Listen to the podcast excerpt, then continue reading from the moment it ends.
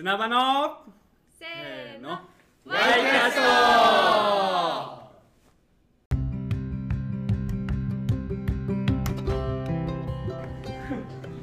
それでは始めていきたいと思います。第1回目は岡井真由子さん。です。本日はよろしくお願いしよろますしくお願いします。まずは自己紹介の方からよろしいですか？突然ですが、はい、はい。えー岡井真由子と申します、えー私は、えー、1年1年と4ヶ月ぐらい前にアメリカから来ました。2020年。2020年コロナ禍、あ アメリカから。真っ最中。真っ最中うわに来ました、えー、ともともと病院で管理栄養士をしていてそれはもう5年ぐらい前に辞めて今はイントゥイティブ・イーティングっていうコーチングだったりうん。カウンセリングっていう仕事をフリーでやっています。ちょっといろいろ 聞きたいことがあるし、うん。ちょっと難しい言葉も出たので、うん。はい。なんかそこら辺を聞い今回はまずは聞いてから、うん。なぜそういう仕事をしているのか、うん。なんでその背景みたいなところをうん。今回のラジオで聞いていけたらいいなっていうふうに思ってるんですけど、はい、イントゥイティブイーティング、うん、すごく言いにくいんだけど イントゥイティブ・イーティングっていうのは、まあ、直感的な食べ方っていうのが直訳でうんうんうん。あのダイエットとかを繰り返してダイエットの悩んでる方普通に食べられなくなってしまった方とか拒食拒食症とか過食症になってしまった方のカウンセリングだったりうん。うんうんコーチングしてあの何を食べるかっていう指導ではなくってどうやって普通に食べられるようになるかっていう指導をしてます。うんうんうん。うんイントゥイティブイーティング。直感的な食べ方。食べ方？食事法、うん。うんうんうん。でそれの逆というか、うん。普通の管理栄養士っていうのは、もうそうだね。少しなんか数値というか、そうだね。あのカロリー計算したり体重計算したり、その減量しましょうねとかそういう話をするのがもっと一般的だけどもイントゥイティブ・イーティングはそういう体重とかそういうのを全く問わずもっと健康的に、えー食べられるようになるうんうんうんうん。ことかな。なんかそれってこう逆ではないけど一般的な管理栄養士まあ、でも結構極端に違うかもしれない。違う感じがするなっうんうんうんて思うんですけど、うんうんうん。それってこう今まではそイントゥイティブイーティングになるまではうん。普通の普通に病院で。病院の管理栄養士、そうそうそう。それってなんかそっちの方にこう変わったわけじゃないですか、そうそうそう。れってこう、うんなんかきっかけとかってうん。あったんですか、うんうんうん私はずっと病院で働いてたんだけれども、うんあの私は栄養士になった理由っていうのは人の健康のために何かできないかなと思ってなったんだけれども結局病院でそれができてなかったんだよね。うんうんだからそれでずっと悩んでいてでもっと自由な働き方もしたかった。自分の思いをあの仕事なんか形にできたらいいなって思ってて病院ってすごい縛られてる環境で。うん、だから、まあ、そういうのもあってあんまり合わないなっていうのがあったんだよね。それできっかけとしては私ヨガしててでヨガであのヨガの先生になる資格を取った時にそのトレーニングの時にあの自分と向き合う機会を与えられてその時にあ本当にこの仕事をやりたくないんだなってうんなんか今変えないともうずっと同じことだよって気づいて。でそれで、えー、とその半年後に病院辞めてそれでヨガに近いあのヨガあの栄養士の資格をなくしたくなかったからそのためにこう更新しないといけないのね。うんうんでそのために何勉強しようかなと思った時にヨガに近い 栄養学を勉強しようと思って それでイントゥイティブ・イーティングを見つけたのね。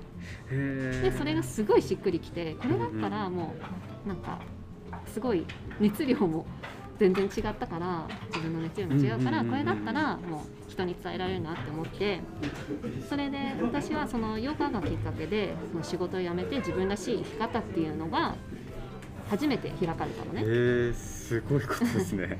今まではすごいなんか縛られてたんだよね、なんかいろんな固定概念に縛られててなんか安定した仕事をしないといけないとかなんか給料の話とかなんかいろいろあるじゃない？うんうんうん。なんかそういうのそういう縛りから抜け出して本当に自分でやりたいことを作り上げていく。なんかそれがすごい大きい変化で私の中ですごい大きいことだったんだよね。でそれで私もいろんな他の人にも自分らしいやりたいことをやってほしいって思ってそれがコアになった。の。えーじゃあ結構そっか。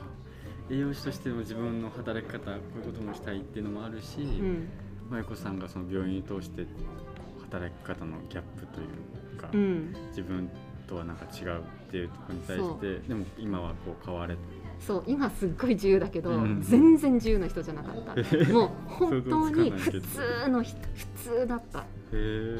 まあうんそう。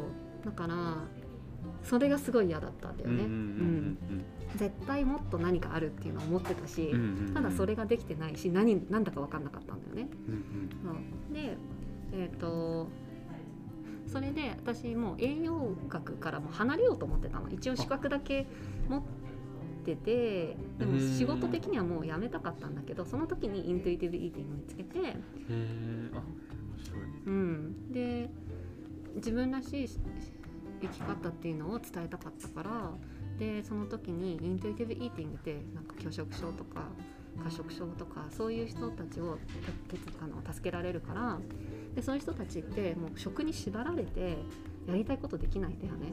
うん。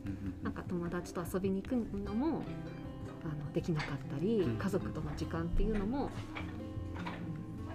すごい苦痛だったりとかなんかやりたいことができない。だからそういう人たちをうん私はその栄養士だしイントゥイティブ・イーティングを伝えられるなって思ってでそこにたどり着いてー。今に至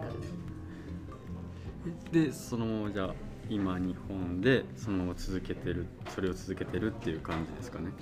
そうそう。私が日本に来て同じイントゥイティブ・イーティングを広めていこうかなって思ってて。えでもえでもなんでそもそも日本なんですか？私は日本で生まれて日本人なんだけども日本に住んだことがなくて。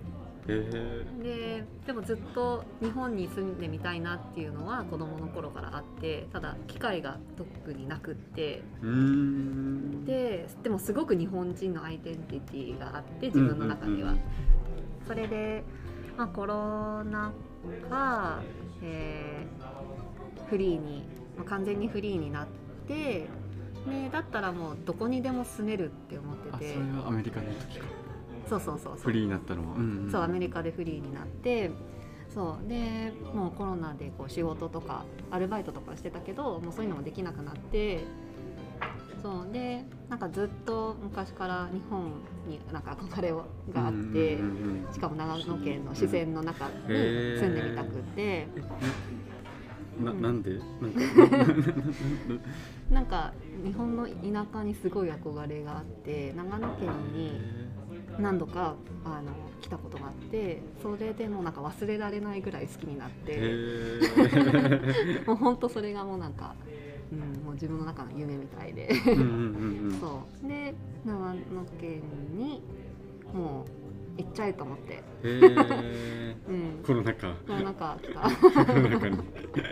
なるほど。うん、そう。じゃあ今はいいなんかいい感じですか？仕事も。そうだね。あのそうこの砂場があるからやってけ もう本当にこれあのあの言わせ言わ やらせじゃないよ。でも本当にこう砂場っていうコミュニティがあるからなんとかやっていけるかなっていう感じでそうじゃないとすごい孤独。一人でフリーでやってるのが結構孤独だっていうのはあるけどそうだからすごい毎日楽しくやってね。やってる。見てわかると思うけど。砂場に貢献してしまった